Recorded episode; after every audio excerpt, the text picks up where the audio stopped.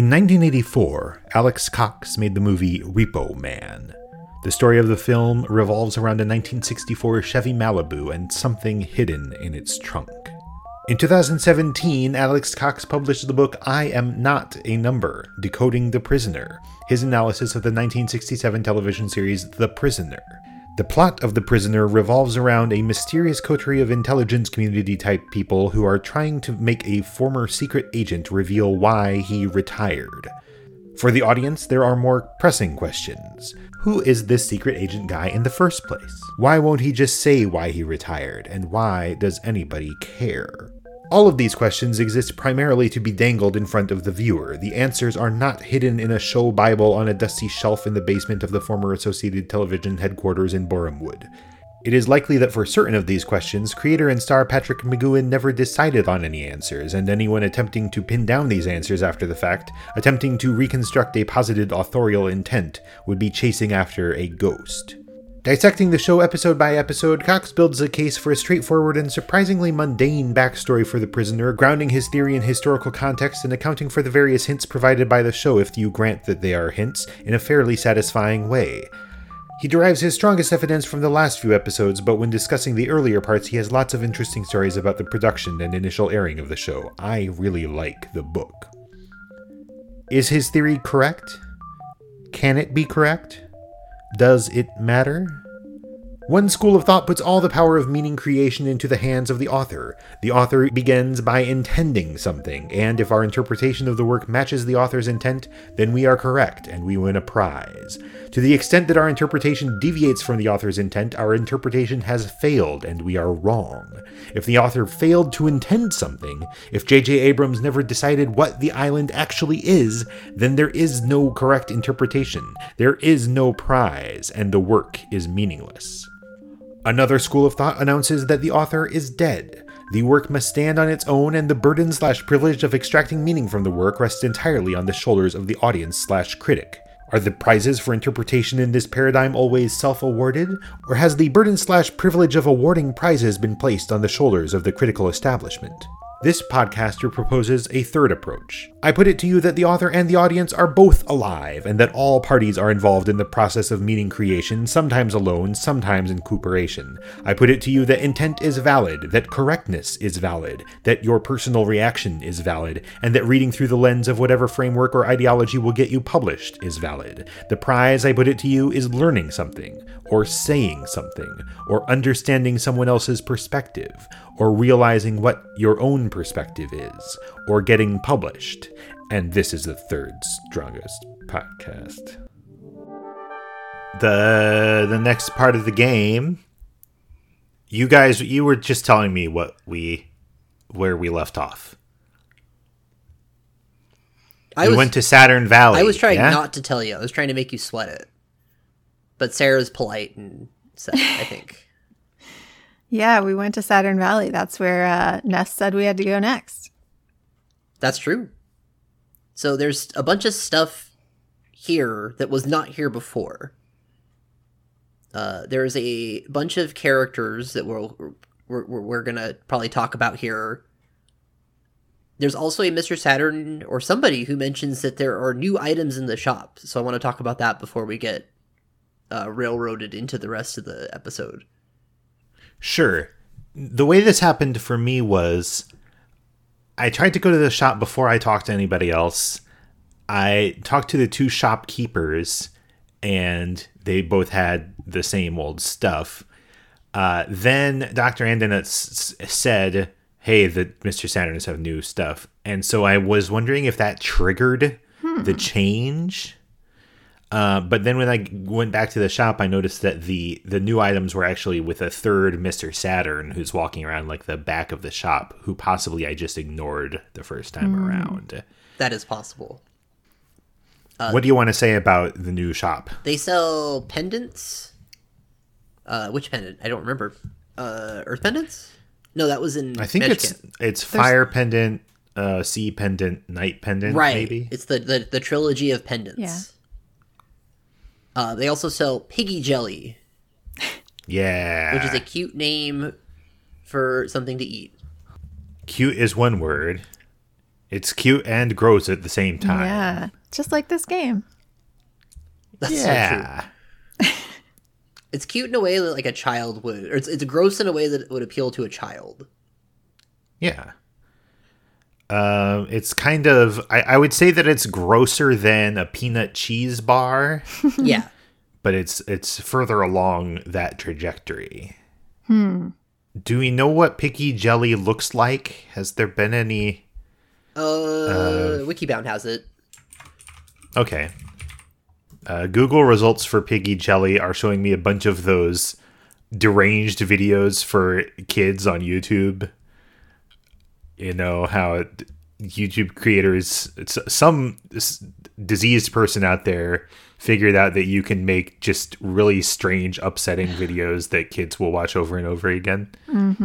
And Piggy is, is a character who uh, is uh, trying to hunt down and kill Roblox guy. Wow. I hope he gets them.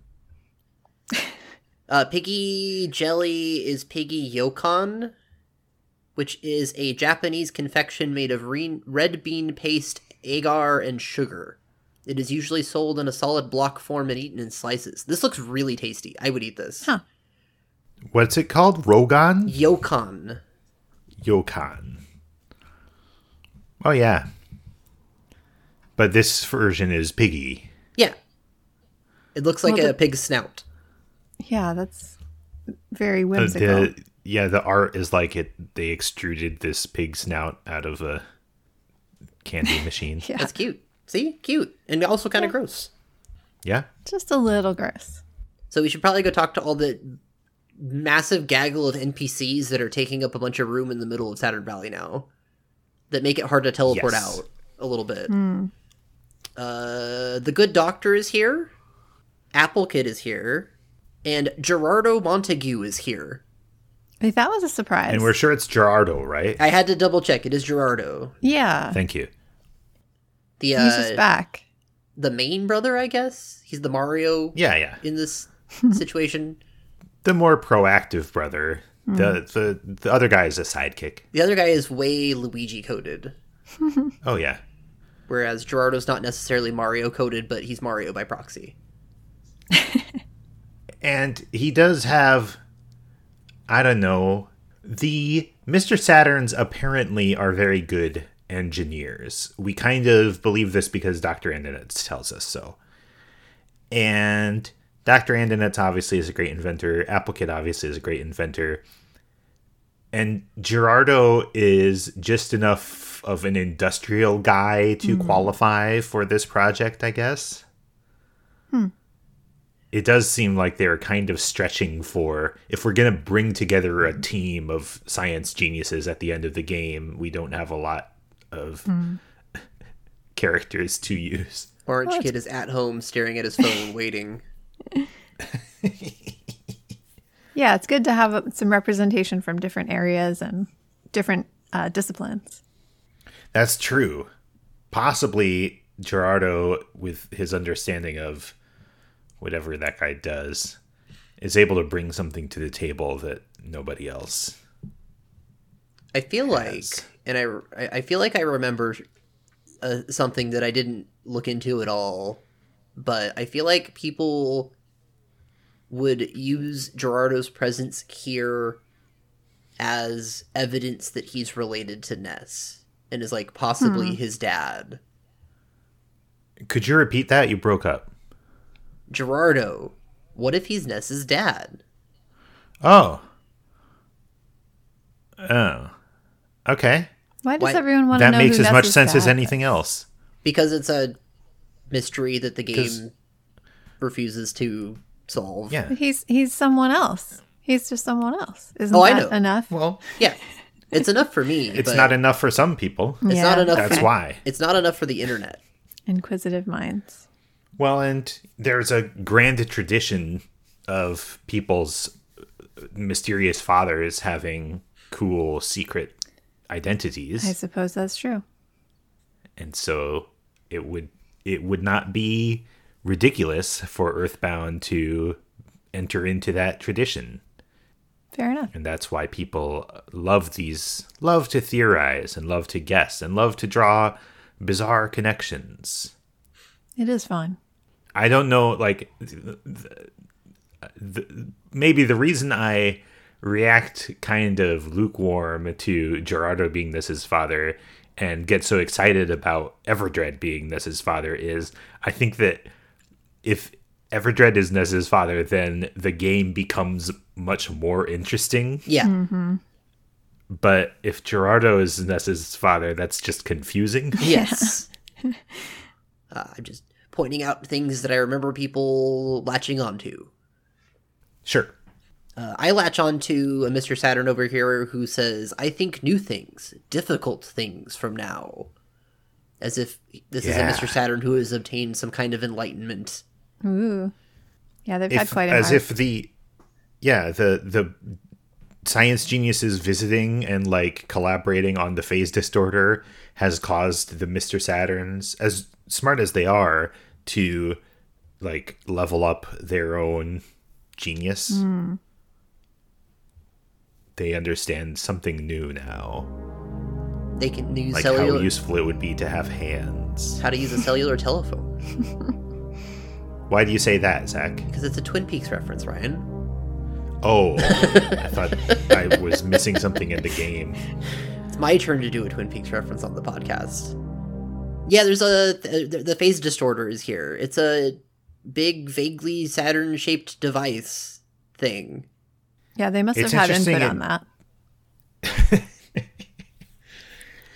to my mind, it doesn't really look like a vehicle. No, It doesn't have, for example, a door. Hmm.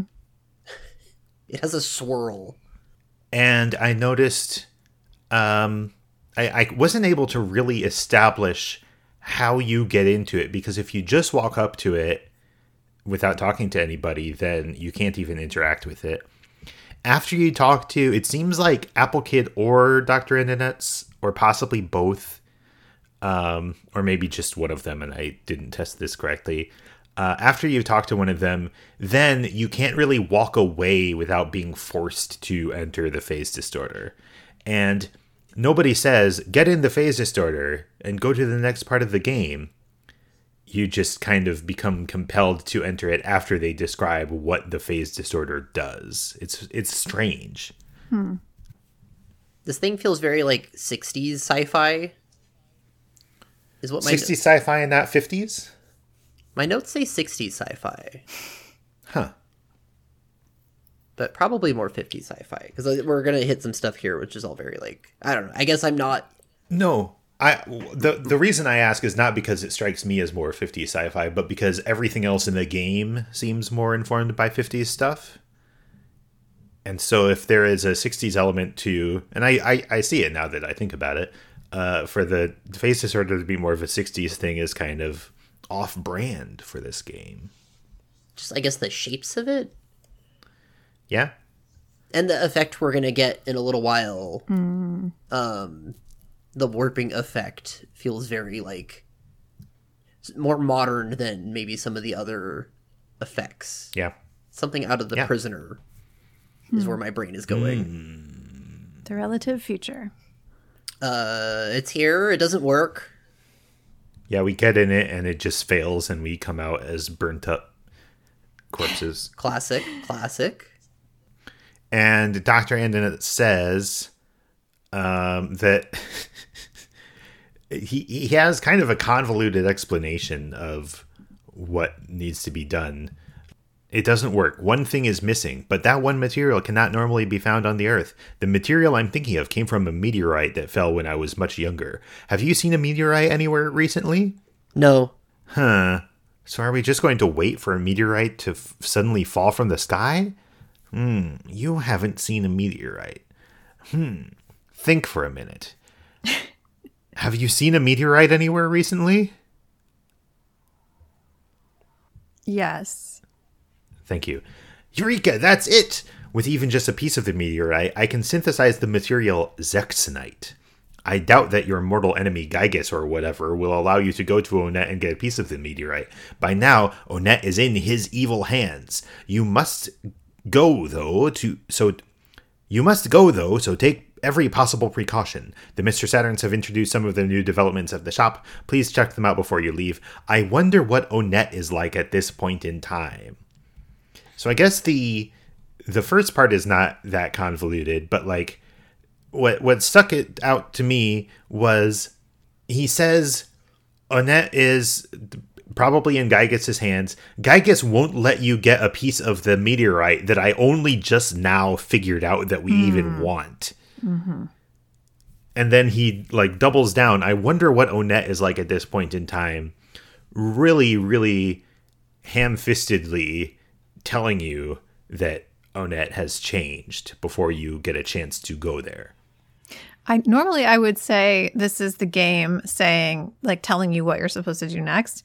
But in this case, I almost wonder if it's him being like because he's he says like when you go there, I wonder if you'll be able to get it. Um, so it's almost like he's trying to ask you to go there without asking you outright to go get it. but it's it's also like it's been a while in the game since the game like told you what to expect coming up.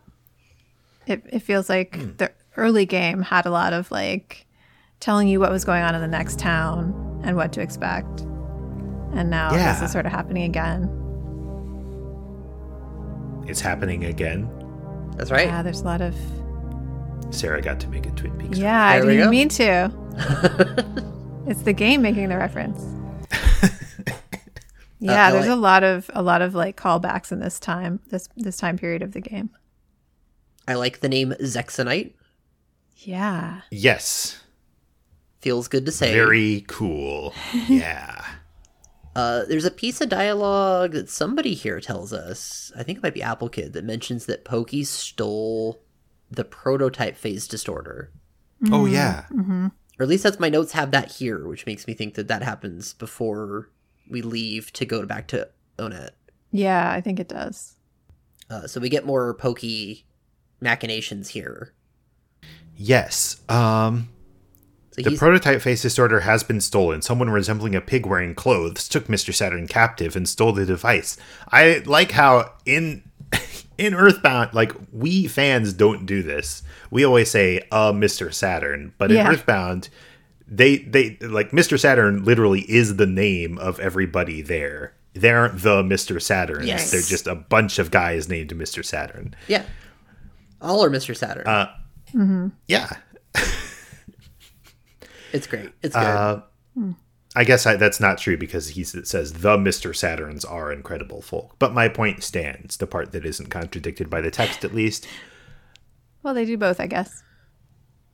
The like it becomes more and more difficult to tell what what Pokey is doing and where Pokey is. I- Are we meant to understand that Pokey like us, went down to the Lost Underworld via the hole in Tenda Village, even though that's covered up with a rock, and messed around in the Lost Underworld, and then found his way back to Saturn Valley so he could steal the prototype phase distorter and go back to the cave. I feel Yeah. like there's I feel like there's nothing precluding these events happening in the opposite order where he went and stole the prototype from somewhere that we saw or we didn't see and then ended up down there Ah. and we just got that story out of order. Okay, okay. That Oh, that man, makes I more that sense in my head. You Yeah. could figure out a a, a storyline the other direction where he does just make two different trips to Lost Underworld. And if I were doing a ROM hack where you play as Pokey, that would be more fun. The problem is, or at least let me let me say this out loud, and we can find out whether I know what I'm talking all right, about. all right, all right. Alright. When we go to the Lost Underworld, there is a Tenda who mentions that Pokey was there.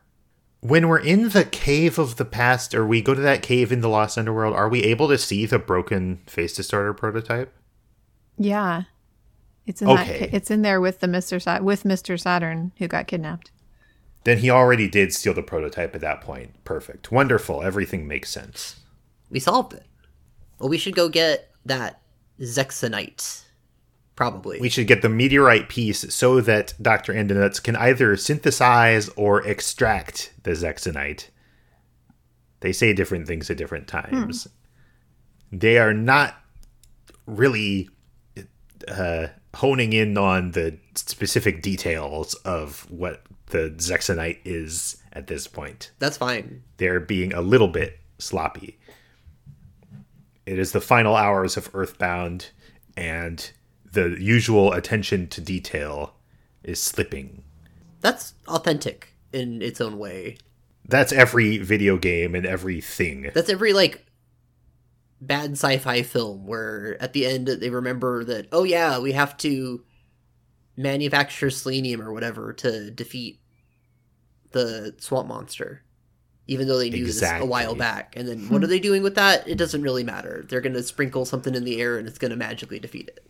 And indeed, we will sprinkle something in the air as we. I don't have a segue. That doesn't make any We're in on it. Go to Onett. it's all Now, dark here's and the thing. spooky again. It's I used the power of save states and the rewind function of the Switch to go to Onett right before I talk to Doctor Nuts about this, and then right after I talk to Doctor Nuts, and Giygas seizes the town of Onett literally while Doctor Nuts is talking Wow. you i mean i know it's a just a gameplay thing but like the facts as they are kind of make the case that um Giygas's guys are listening to dr Andonuts talk and when he says oh yeah you could the thing we need is in that meteorite and onett uh someone says to Giygas put all your guys in onett It makes sense. Well, this is one of those times when everything is it's it's the callback moment Yeah. where we come full circle back to your hometown, but this time yeah it's a challenge. It's more of a challenge. It's it's psychologically taxing.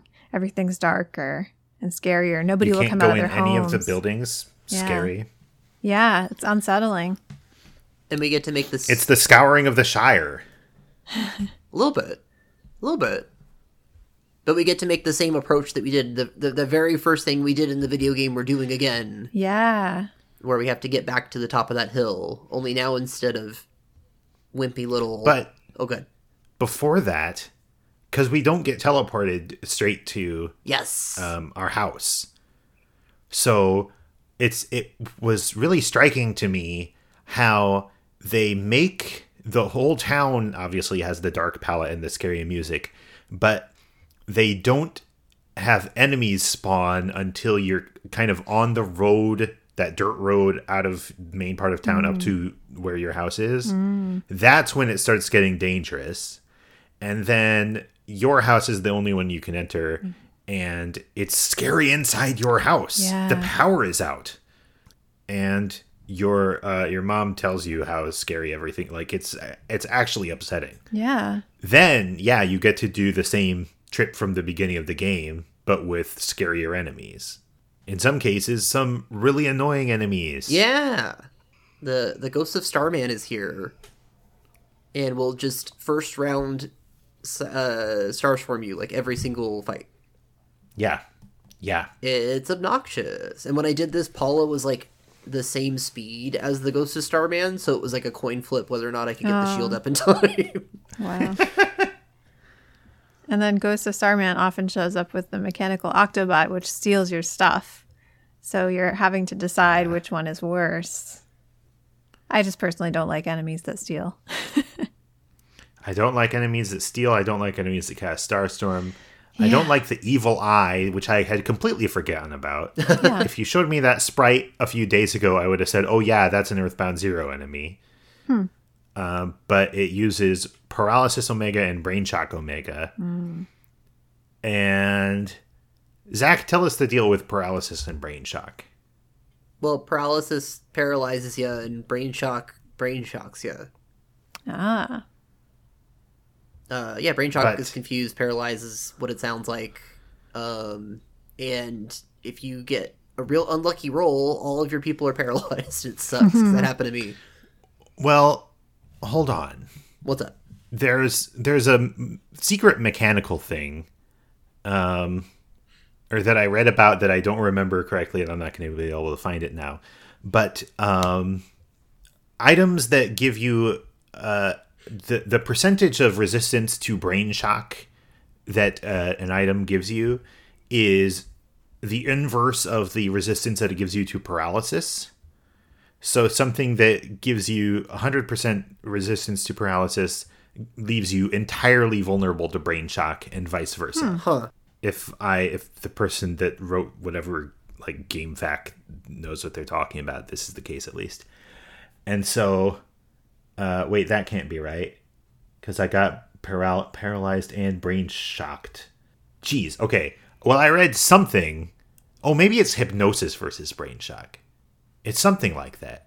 Anyway, there's a secret mechanic in this game, and it means that the uh, Earth pendant actually becomes a liability because it's protecting you entirely from X, but that's not what the late game enemies are actually going to use on you.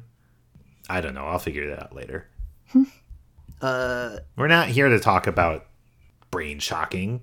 no. What's the other enemy that's here? Those nuclear power robots? Are they back? I think they're back. Oh, I thought. I think oh, so. are? Or maybe they're just in the cave later on. They might just be in the cave later on. I don't remember. Uh, There's wanna- definitely those octoputs. There's um, Wild and Woolly Shamblers. Oh yeah, they're cute. uh, Those are some 50s style sci-fi dudes. so I have to sidebar us because I want to ask, what is a ghost of Starman? That's a really good question. And by extension, what is a Starman? Uh oh. Well, I can explain what a Starman is. Okay. Okay, I'm ready to hear it. Starman is just a generic robot who's kind of shaped like a star, and they are the shock troops of Giygas's army. And even though they're a robot, sometimes they can die and come back in an even stronger form as the ghost of Starman. So you think robot? Yeah. Okay. Sarah, what do you think? Well,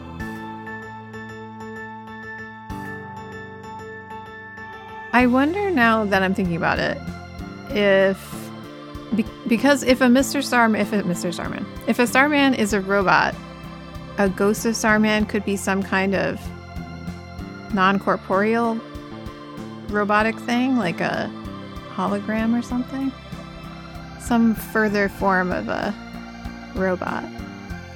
I like that. It's not literally a ghost, it's just a hard light construct that is easier to call a ghost than to Yeah. get into the details. Yeah. Okay, okay. The other, like, What, do you think they're not robots? I, the other interpretation that I'm open to is that there are aliens inside of a suit. Mm. Oh, okay. because it's got like a visor and they would be completely encapsulated um, Yeah, that makes and sense. they have some sort of form and this is just what you see because they need to wear this to survive on earth's environment or whatever Yeah. I mean, wouldn't a starman be like an astronaut? yeah Just Uh, from I tried another to- place. i tried to find there was some old sci-fi film i saw that had a suit that looked like this and that's not enough information to google to get a successful answer Mhm. I also ended up googling something else because I was I remembered that the Starmen speak in katakana, Hmm. which Oh, cool. means which is usually how they in in Japanese they will portray how robots talk. Mm. Uh, robots talk in katakana, but I was also like, I wonder if you were just speaking through like a vocoder, like a like a robotic voice. Would that also just be rendered in katakana? Mm. I'm like, I think katakana is used for a lot of different. I'm like, purposes, does yeah. Darth Vader speak in katakana? And so I googled, does Darth Vader speak in katakana? Ooh. And uh, found no useful information. Aw. Ah. But like in my head, like that also makes sense. That that could be that too. But Hmm. they're definitely implied to have very like mechanical voices, which we got from uh, Starman Deluxe Yeah. earlier, where he was. Starman Deluxe definitely clicks in words while he's Yeah. talking, which means like I, I don't know if they if you do that with no other information, then you are we should assume that you're trying to depict a robot. Yeah. And I feel like it, nothing contradicts the idea that they're guys in suits. Yeah. But if they really wanted us to think that, I think they would give us more on that subject. Um, I but it's, it's was hard to just say. checking- I guess they do look like suits. I was just checking uh, Wikibound, and apparently the Earthbound Player's Guide description calls them robots. The regular Starman. Ah. Okay. What if some of them are Okay. robots and some of them are people? Maybe. And They're some of them humanoid. are ghosts? Yeah. Maybe. Because they make robots out of humans too, you know? What? For foreshadowing. That's I see. That's Um, terrifying. okay, thank you for that sidebar. Okay. We should get to the Uh, meteorite. Go to the meteorite, um, and there it says, "Careful, there's hot there, or there's something shiny in there. Do you want to grab it?" And I was like, "No." And it didn't say, "Oh, come on, grab it." It just let me go on playing the game. That's interesting. but then I did grab it. Just checking. So, this meteorite is the vehicle that Buzz Buzz used to time travel here, right? Apparently, yeah. Why does that have Zexonite then? Where did he get Zexonite from? If he's just like, is he an alien? Or did he like steal alien technology? Hmm. I was thinking about That that. meteorite is the phase distorter. It's a bootstrap paradox. okay, I can live with that. That's fine. Buzz Buzz is Doctor Andonuts. that I can not I can't abide. Wow. I just thought it was like something you can get from a meteorite. Yeah, Doctor Andonuts definitely says it's something that you get from meteorites. But So is it like the act of it entering atmosphere? No, it's just like a some kind of space substance that doesn't occur on Earth. Okay. So Buzz Buzz made his time machine out of a meteorite. A meteor. And Well, then like I'm I'm just picking. This is just fun. Well, yeah, no, because no, this if is it is a time way, machine, way then, more thought than they put into it. Oh if yeah. it is oh a- yeah. if It's- then it makes sense because you need it to create a time machine. That's true. You would have to have sex. I didn't think about that part of it. Yeah. Okay, yeah. All right. You're just reusing it for a different time Yeah, machine. yeah. I don't know, like the. I do think it's slightly, like temporarily, fun to think about where Buzz Buzz is from. Yeah. because like the fact that he shows uh, it, it's presented as a meteorite lands and buzz buzz comes out of it and even inferring that buzz buzz rode that meteorite down from space is going a little past what the game even wants to talk about you know what i mean Yeah. Yeah. because he's from the future and the fact that he's from the future seems like it's not even connected to the fact that he appeared from a meteor meteorite mm-hmm. the game is presented in such vague terms that it's just like unconnected details Yeah. It kind of feels But- like hand waving. yeah it is fun though to think about the meteorite being a time machine Yeah. yeah that's good A mashup of sci fi tropes. So we got the from the future in 10 years where all is devastation. I want to remind us of certain details because I think we're on the verge of having a very dumb conversation. Yeah. I love dumb conversations. Getting the meteorite piece doesn't free Onett from Giygas's grip. The sun doesn't come up. I was expecting the sun to come up. It's not that easy. No. And in fact, even after I give the the Zexon or the meteorite piece to Dr. Andonuts and he is able to get the Zexonite and make the phase distorter ready to work, I go back to Onett and it's still bad news. Mm. So what? To save my town I have to win the game? Pretty much. Dr. Andonuts will upgrade the phase distorter to version 2, which now acts as a heal and a save thing, which you don't really need. which is like a weird like. we we added these gameplay functions purely for this part that we're gonna do here in a minute to drive the story forward. I guess. Mm-hmm. Yeah, it's one of those convenient additions, like like getting zombie paper right when you need it. Yeah.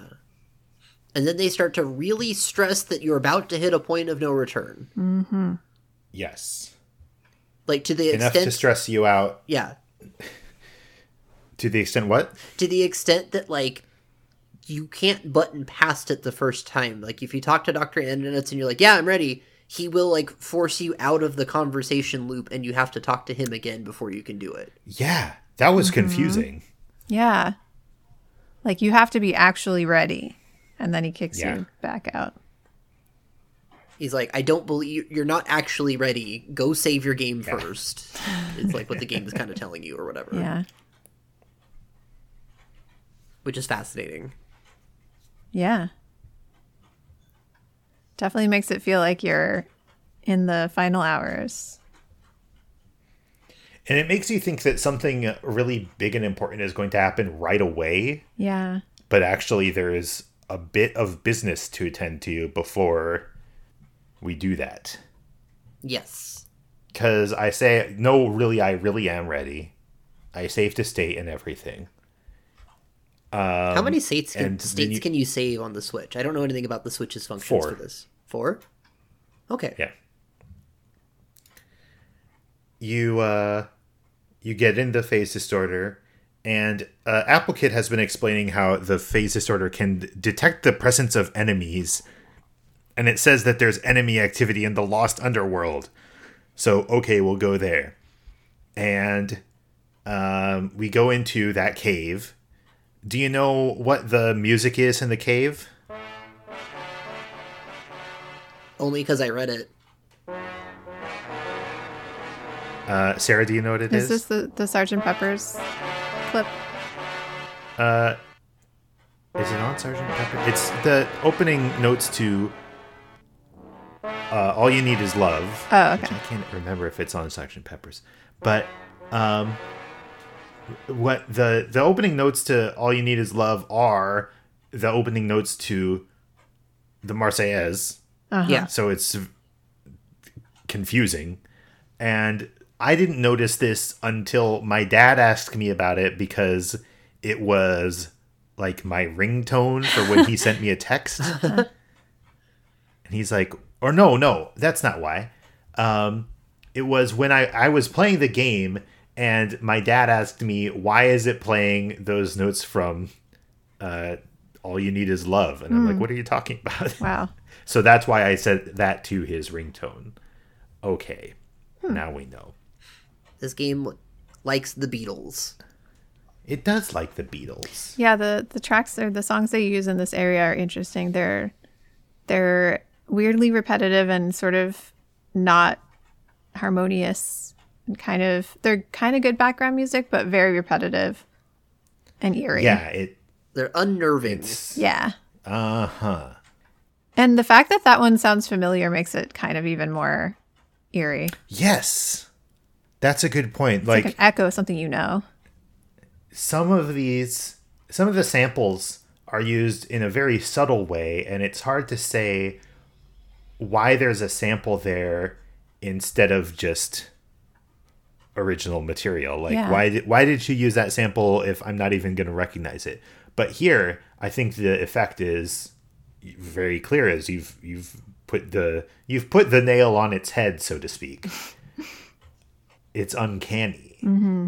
As you're walking through this weird cave, the Star Master appears Yeah. to really quickly let you know that the game is almost over and give Poo Starstorm Omega. Yeah, he says this is the last power. That's how you know it's almost over. And then he leaves, and then it says Poo realized the power of Starstorm Omega like only after the guy is gone. That's how much of a rush we're in. Mm-hmm.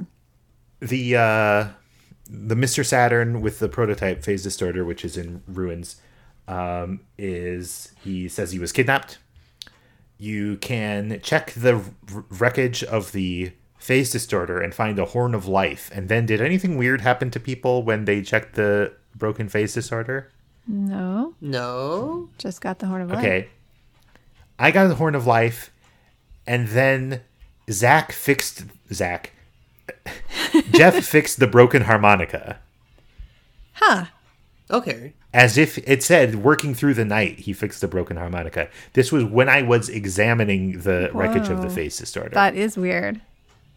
Huh. I mean, that must mean that it does. I, I imagine if you used the regular phase distorter, you also have a chance of procking that. But it's weird that the game knows that that's still a phase distorter. That's wild. Yeah, did you spend Now, the to- night in there? No. Well, my guess was that it was somehow triggered by getting healed by the Star Master because he like shows up Oh. and you get the little heal noise. Hmm. And so that like cached a night sleep thing that was Oh. only triggered when I examined something, which doesn't really yeah. make sense. Mm. Like I don't none of these explanations are totally satisfactory to me, That's weird. but I'm sure someone who actually knows how the game Yeah, works that could- makes your journey even weirder. it's so strange. Jeff realized the power of repairing the broken. Yeah. Good job. he can re- Now, I repair during have- the day.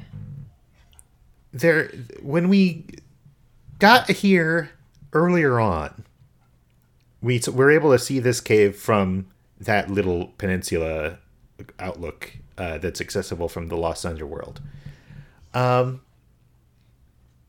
there there's something strange going on here that we passed over and that I want to investigate briefly if possible why does why is there that place in the lost underworld where you can see into this cave I what was purpose does that Wondering serve? that too. i have an idea i wrote a blog post about this a I, long I time can't ago. help but wonder if it was something before that got cut. okay zach do you have any ideas I think that, like, I, I, I don't even I hesitate to call it foreshadowing, but like showing it ahead of time.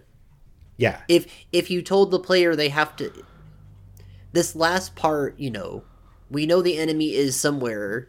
If it had just been the enemy's in the cave of the past, we don't know where that is. But hmm. if Yeah, it's yeah. we know where the lost underworld is, so it's in the lost underworld, and but we still want to put it in this location that's going to be the final dungeon, so we need Oh. to show the player where that's at, so you know where you're at in the world. Okay, that makes just that's basically my conclusion Yeah. too Otherwise, you would think you were in some space you've never been before. yeah, you would be in some space you've never been Yeah. before. Uh, having that little bit of connective tissue contextualizes this whole cave and establishes that like your your journey in this last part of the game that was like to go into the depths of Africa and then to underneath Africa and then to the center of the earth. And you're getting deeper and deeper and deeper into earth. And I think that by setting it up this way they're able to establish the final dungeon as being way down in the bottom of the bottom of the earth. Uh, and it's just they wanted to they need that spatial continuity to create that effect. Makes sense. thank you. I think so too. When we walk around a lot of this section is walking in the right directions and talking to people to enable Mm-hmm. what's essentially like a long cutscene. If you- yes You can walk up to the top of the cave or like as far up as you can go and there's another silver hair which is kind of akin Yeah. to the one that we saw in Magicant, though it's not the same. yeah and we i was wrong when we were talking about the hairs before because um there is so there is this hair here yes but um me and jason were remembering it as you touch this hair to move to somewhere else and you don't the hair No. serves no Yeah. purpose other than being like yeah this really is the same place Yeah, weird.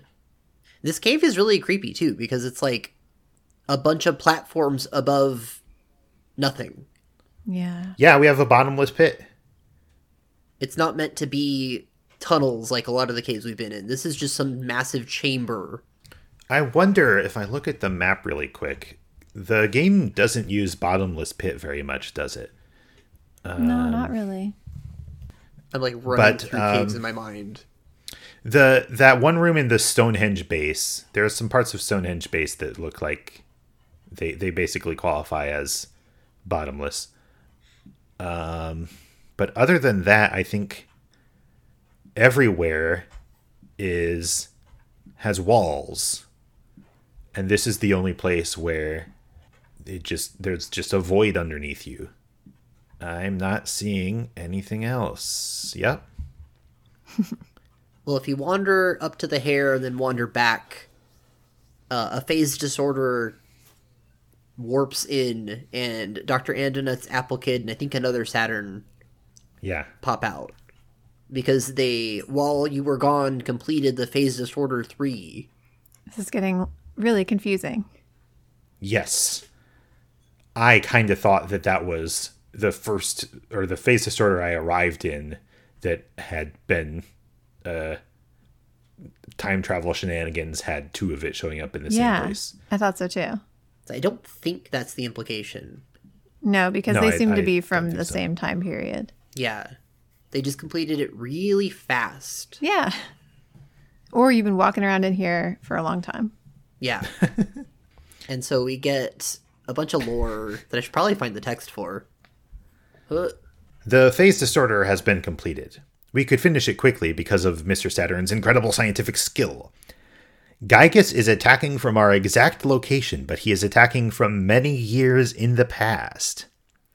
This is very hard for me to tell you, but in order to defeat Giygas, who is attacking from the past, you must warp to the past.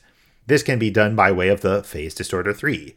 However, the machine cannot warp living things, I mean life forms. Life is demolished in the process of warping. And that's what's engraved on all of my iPads. Life is demolished in the process of warping. to the only way to accomplish the time travel is to transfer your brain program into a robot and send the robot to the past. The transfer means that your spirit will go with the robot while your body is left behind. I cannot promise that your spirit will come back after the battle in the past.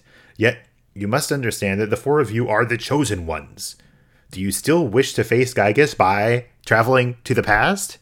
no. Yes, it's natural to feel as you do.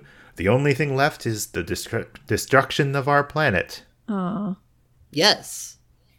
Oh, um, you know what? I don't know how the like how does that? I guess you have to talk to him again, and he gives you the whole speech I think again. you get I the whole think speech so. again. Yeah. okay. Yeah, I definitely said no Uh, this time. The one thing he that says you. yeah. oh the one I don't thing think there is anything else to get into. the this section is another one where we have to like talk to the right people in the right order because Dr. Andonuts has to like walk away Yes. Oh, up to yeah. the north in like fear of To not wanting to over a tell you about the things you're going to have to do to beat this game. He has to have his Jack Donaghy moment and stare into the distance while pondering the implications of his actions. Yeah, Yeah. it's a lot. It's a lot Very of like dramatic. it ends up feeling how do I describe it?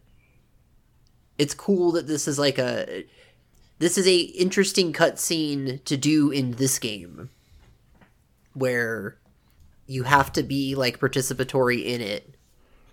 Yeah. and the game doesn't have a lot of way of expressing that so you kind of have to fumble your way through it in a way that feels real. And that contributes to the pacing. yeah. Mm-hmm. Yeah yeah yeah yeah. You can't have like if you have a cutscene where people are just being silent and pensive for a while then you kind of take the player out of it or you make the player resent the cutscene because it's like why is just it's, uh, let me do something during this but that would ruin the mood um, so what you can do is enforce those dramatic pauses as gameplay that you actually have to walk through, and then you get the pacing you want. You have the moment of drama uh, without uh, holding the player's feet down. This game has so much to teach us about storytelling.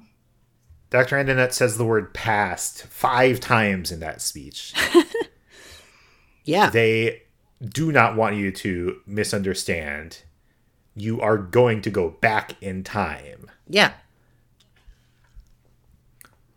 and possibly uh, I, I was talking about the moon on that other episode and how going to the center of the earth is like the moon of earthbound possibly although we are still at the center of the earth you can make a case that the past is the moon as well like what's the ultimate place you can go the past So There's a lot going on here. Go ahead. Yeah. Why do why did they decide to make you robots? And just like stepping back a little bit. sure Uh, did they just want to have a robot segment and this is where it fit? Um I mean, I personally think it's kind of uh it it's sort of extraneous to like it did not have to be robots. Why robots? It didn't. No. Um you know, Zach was uh like Zach made this this case that he's not doing much of a job of uh following through on. Okay. That uh he would force us in this episode to discuss how time travel works in Earthbound. We're gonna get there. I was. We have a lot of more Well, pressing issues than the time we do. travel. but I find ha- that I I, need material. to burn a story. I have material too, and I I find that this is a better place to use this story. Okay, let's go. Than in this later conversation, which might be this conversation. It's, I had a roommate in college, um, who was like, at least in his own mind, a pretty cool nerd guy, and his main aspiration was to write fantasy literature. And we were watching, it might have been one of the Back to the Future sequels, or it was something with time travel. And we got to this point where something a little bit um, something happened that he took issue with. He said, like, didn't that guy not have that before he went back? Or, like, doesn't that mean that this thing comes from itself and there's no original whatever? And I said, yeah, I think that's what's going on. And he said, doesn't that kind of violate the rules of time travel? Hmm. And I tried to explain, and probably was not totally successful, that time travel not being real the rules are whatever the author says they mm-hmm. are and nothing actually has to make sense or like you're there isn't a big book that all time travel narratives have to follow all the rules in that book. You just make it up. That's the beauty of time travel. and so the, you're right. The fact that you that life forms cannot be traveled through time is something that they deliberately made up mm-hmm. there's no reason for we can't just appeal to well that's the rules of time travel not only is it rules that it made up, but it's rules that it doesn't follow because we're gonna meet Pokey in the Ah. flesh back Hey! back then too. So Maybe he's just a hyper realistic robot. I guess, but like even then, I, it's it's the phase distorter three is only able to do this if we do this robot thing, and that this all to me feels in service of having the moment at the ending we're going to get to next episode where we travel back. Like they wanted that tension. Mm-hmm. Yeah yeah. So that there's this ten there's moment of tension after the final battle where you you've you've won but have you won? And like we'll see i guess next episode if, if we if we succeed uh it just feels like they wanted that extra beat but it being robots like sarah was saying is not wh- why did they Necessary pick robots or obvious. why did they yeah, Yeah. I just always wonder that. the it's it, i don't think this is the answer but mother 3 is so concerned with the like the position of humanity and the natural world as um opposed to but also interlinked with technology that this you can see this moment as uh, foreshadowing the themes of Mother Three, and like those clearly are just things that Itoi likes to think Yeah. about. yeah But I don't know if that's enough to say. Well, uh, Itoi likes to think about people's relationship to te- technology, so he decided that you should be robots. Yeah. Um, I mean, I guess it could have to do with uh, like a theme of like you're giving up your humanity. Like that's why this is such a big moment. You have to agree to do this yourself on your own. You have to agree to make the sacrifice. Whereas if it was just like you're going to go back in the past and you might not make it back, that's sort of a different kind of sacrifice, maybe. I mean, I, you're I'm- right. I'm it adds drama to this moment as well as the moment later on. It's like a transformation. I kind of wonder if it might be informed somewhat by um like if the the final dungeon if they played through that as just the normal sprites maybe they thought these like candy colored kids hmm. walking through this scary moonscape is not scary enough hmm. if only there was some way to depict them in black and white or something That's Yeah. true. That could just be entirely just a visual thing they wanted Yeah. to accomplish. I've got a piece of art on my wall. I say looking around. It's not in this room, but it's of like that final part of the Cave of the Past that we're hmm. going to be seeing next episode, and it's very cool. It's all silvery and scary. Hmm. Uh, yeah, man. The, And Okay. and you have to give up your red cap. But only for a moment. I have to give up my red cap so that a robot that's programmed to act like me can wear my red cap. and has the same stats as me because Uh, yes, it was engineered to have your strength and your guts.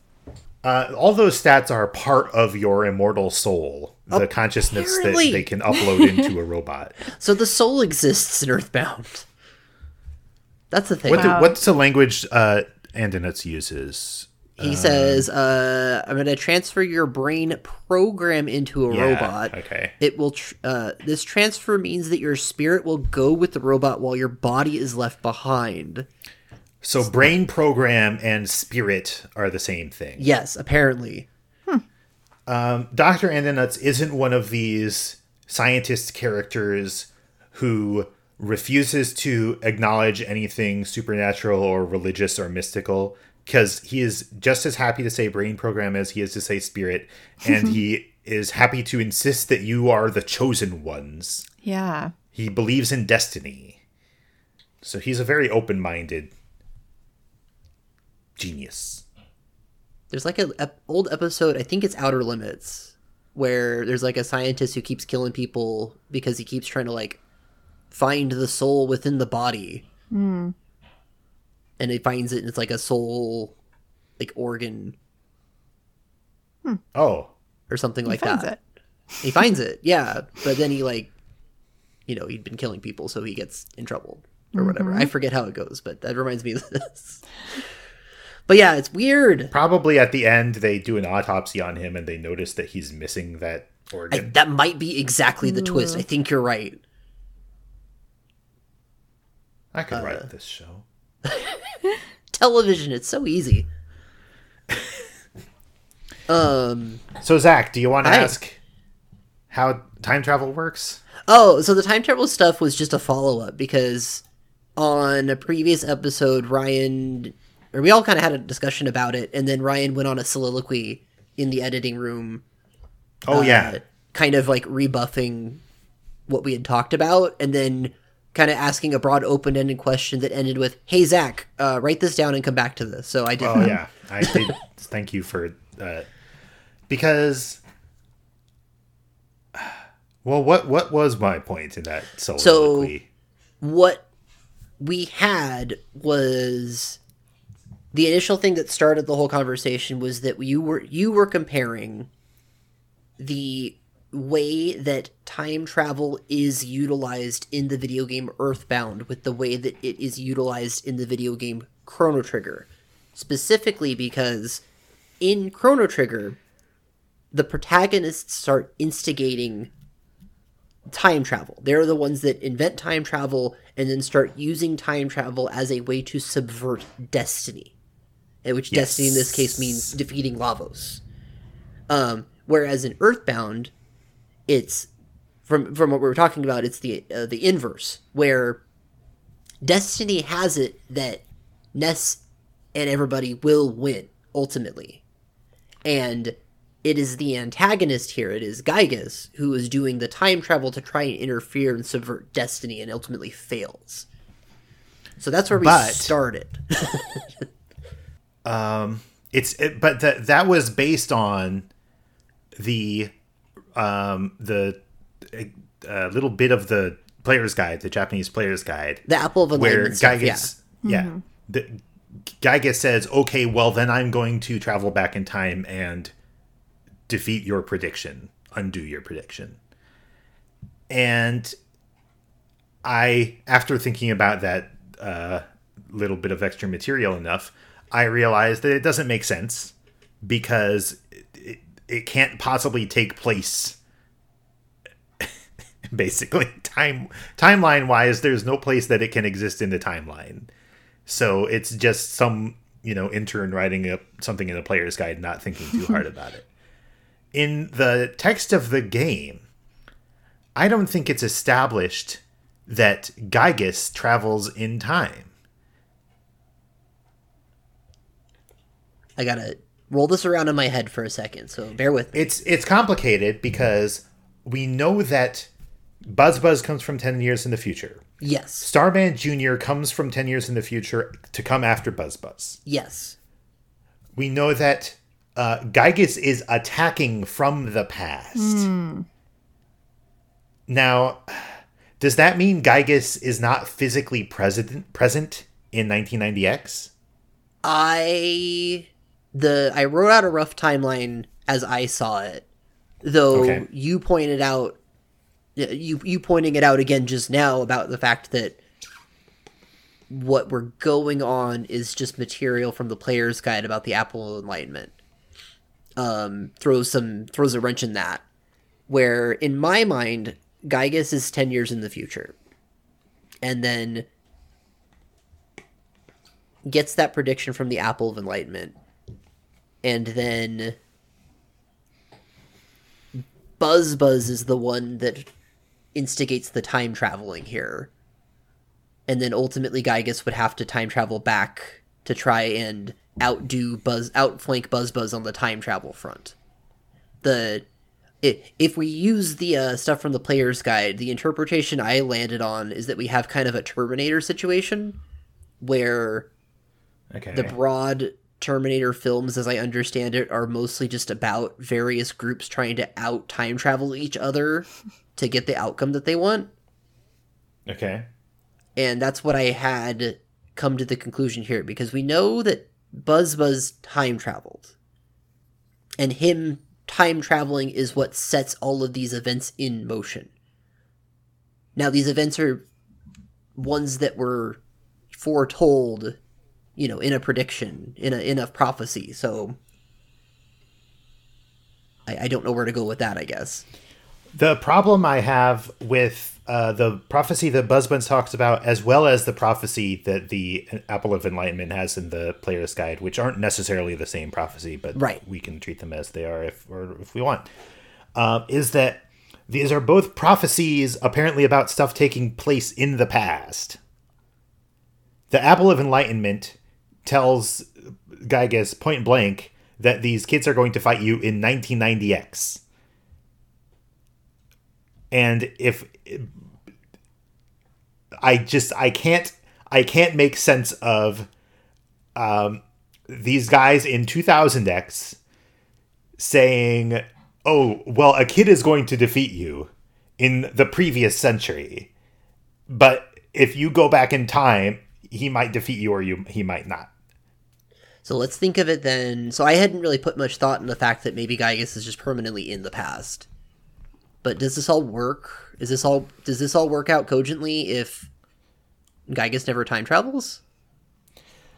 Let's let's say Giygas exists in like 65 million BC Okay. or whatever. Um, and he he never has seen the future. Okay? Okay. Okay. The Apple of Enlightenment must be back there with him. Okay. The Apple of Enlightenment can make a prediction about what will happen in the future because it is the future. Giygas is It in the Garden of yet. Eden. Exactly. and so he can uh, he can see in the future th- these kids are going to defeat me in 1990X. Uh oh, I'd better send some guys to 1990X to ruin everything. Um, now, this doesn't explain anything about coming from the 10 years in the future, unless you say that Giygas attacking people in the future is uh, what set everything into motion. Okay. Then in 2000X, uh, all is devastation. So Buzz Buzz, uh, He he, tra- Buzz he, tra- Buzz he has- travels back in time and says, "You're John Connor. You're going to save the day someday," and that sets everything correct. I guess. Hmm. But like, in that case, Buzz Buzz is traveling back in time to ensure the uh, the fulfillment of a prophecy that, from his perspective, was supposed to be fulfilled in the past and wasn't. Yeah, I can jive with this. This works. Okay. Okay, but- well then I have to like look at that whole thing again, and then I have to wonder like, okay, so who is trying to change destiny? It's still Giygas. It's still Giygas, but also it's Buzz Buzz. I think. I think reg- regardless Well, of Buzz Buzz is on the side of Destiny, trying to restore yeah, what Destiny says should happen. yeah, But maybe it's just a matter of perspective, really. I mean, Like maybe What do you Giygas mean? thinks he's the one who's restoring what should have happened. I don't. I don't think the game treats it that way. Yeah. I think that the game has an idea of what Destiny is.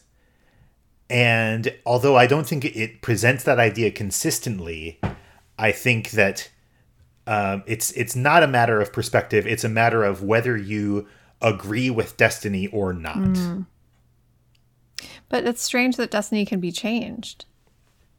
It is, and that's what I think is inconsistent about it. That's what I think is like like how meaningful is your discussion of the idea of destiny if it's something that you can change Yeah, yeah. that you can fulfill or not um, if destiny is a real thing then you can't do anything about it and the, like the fact that earthbound keeps telling you that it's your destiny to win kind of diminishes the drama of the game because you're just you're finding out what you've been told all along which is that you're great Right.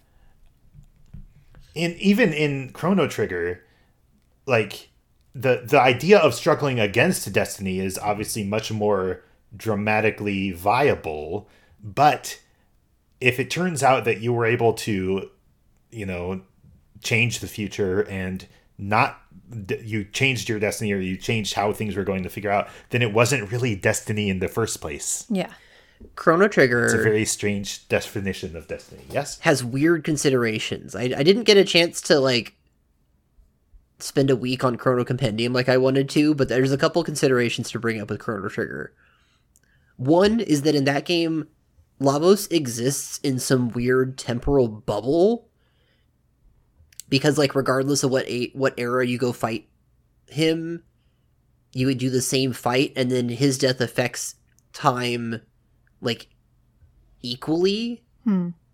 in all eras all at once because of the weird like metaphysical nature of his deal and then him dying causes the entire universe to change all at once which creates like a whole new set of circumstances that lead to the sequel. Hmm. but it's like one linchpin regardless of what time you get at it causes to when you when Is- you pluck that out of there the whole thing unravels and now you have an entirely new destiny. Is that not functionally identical to um like facing lavos transports you to the beginning of time? It could be yeah. Okay. Um, the other thing with Chrono Trigger is that there is some kind of weird, mysterious player entity that exists in that narrative that the characters will talk about. Hmm. Um, about like, hey, it feels like there is some other force that's kind of helping us that manifests at a couple different times in the game. Um, I think it's what causes you to be able to rescue. I got really scared about Yeah, yeah, yeah, we all Trigger know. for a second. Don't worry about it. Boy, I got really scared about that. I, I- like, You don't have to spoil it. Like, we all know what you're talking about. but like that, and then at the beginning of the game, when Marle is like temporarily time paradoxed out of existence, the game, or at least like I remember people bringing up stuff about how like that doesn't make sense in the way that the game does its own time travel logic. And like we understand that time travel can be anything. We talked about that. Like you can do whatever you want, but it ends up being this very glaringly like inconsistent thing that makes people go like, "Well, was that somebody some mysterious force at the very beginning of the adventure causing the adventure to happen hmm. in in hmm. some oblique way?" Which makes me think of Buzz Buzz, where to bring it back to Earthbound, I think Buzz Buzz is kind of that force in the story here that is helping set the events in motion for whatever It's reason. interesting that the Chrono Trigger version of this gets phrased as the player force because it seems more like the the author force, the designer force, deciding to suspend the rules of time travel in order to make Yeah. the story work. And I don't know that it's necessarily the player. I just know that's like one way to look at it because it's Okay. the the characters talk about some kind of force, and my I immediately go to okay, let's meant to symbolize the player, but not necessarily. So hmm. that's not that's not the game saying that. That's me saying that. Okay. Anyway, I still think that the Ryan, your previous analysis does bear out, but I also like looking at this stuff, regardless of which way it goes. I think Buzz Buzz ends up being very important. Uh, I think that oh, the one other thing you asked me to look at to, to bring up right now is that uh, who all time travels in this video game. We should en- enumerate that if we haven't done that. Yes. So I I don't think it's obvious or I don't think it's unambiguous that but uh, that Giygas does time travel. You think that I think he does? No, no, I think it's I I think he my honest opinion is I don't think he does. Okay, but okay. I think that it's it's ambiguous that like you could make a case that he does, but I don't know what that case would be. Gotcha. Giygas seems to be kind of in a kind of a Lavos state Yeah. where he's there at the like beginning or whatever like whatever the past is he's there in the past and his presence um extends arbitrarily into the future but not necessarily or like his influence extends into the future but if he's attacking from the past see when if if the question is how does time travel work in earthbound I think the answer is it works in a cartoony, non logical way. Yeah. I think that it treats the past as like a place. And Giygas isn't in 1990X because he's in the past. And traveling back and forth in time doesn't have the causal effects you might expect because the past and the present and the future are not causally related. They're just different parts of the map. Hmm. Anyway, Buzz Buzz time travels, Starman Jr. time travels. It's Oh, I like forgot about him. it's You're right. implied that like other Starman adjacent people time traveled in the same way Starman Jr. is, but that's not a sure thing. Pokey time travels, robots time travel. And that's it. So Buzz Well- Buzz doesn't have a living spirit.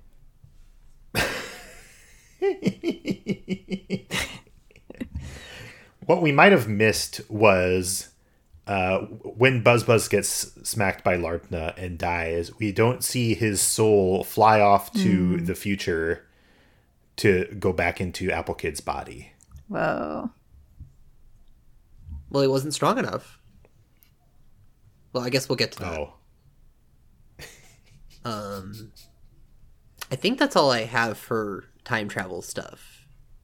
Back to the Well, present. you know what? I, wait, wait. Before we do that, I just realized that what I said about the the soul flying out of the robot at the end, that is an act of that's again treating time travel as spatial travel. Mm-hmm. The you you're not like going to the the those those little motes of light are going straight from the past to Saturn Valley as if it were just different places on the same map.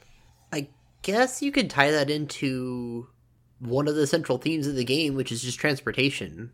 I was thinking about hmm. as we were talking about it, the phase distorter Yeah. as like the final transportation, Yeah. where If it's a road trip, then this is the ultimate road trip Yeah. into the most alien place. death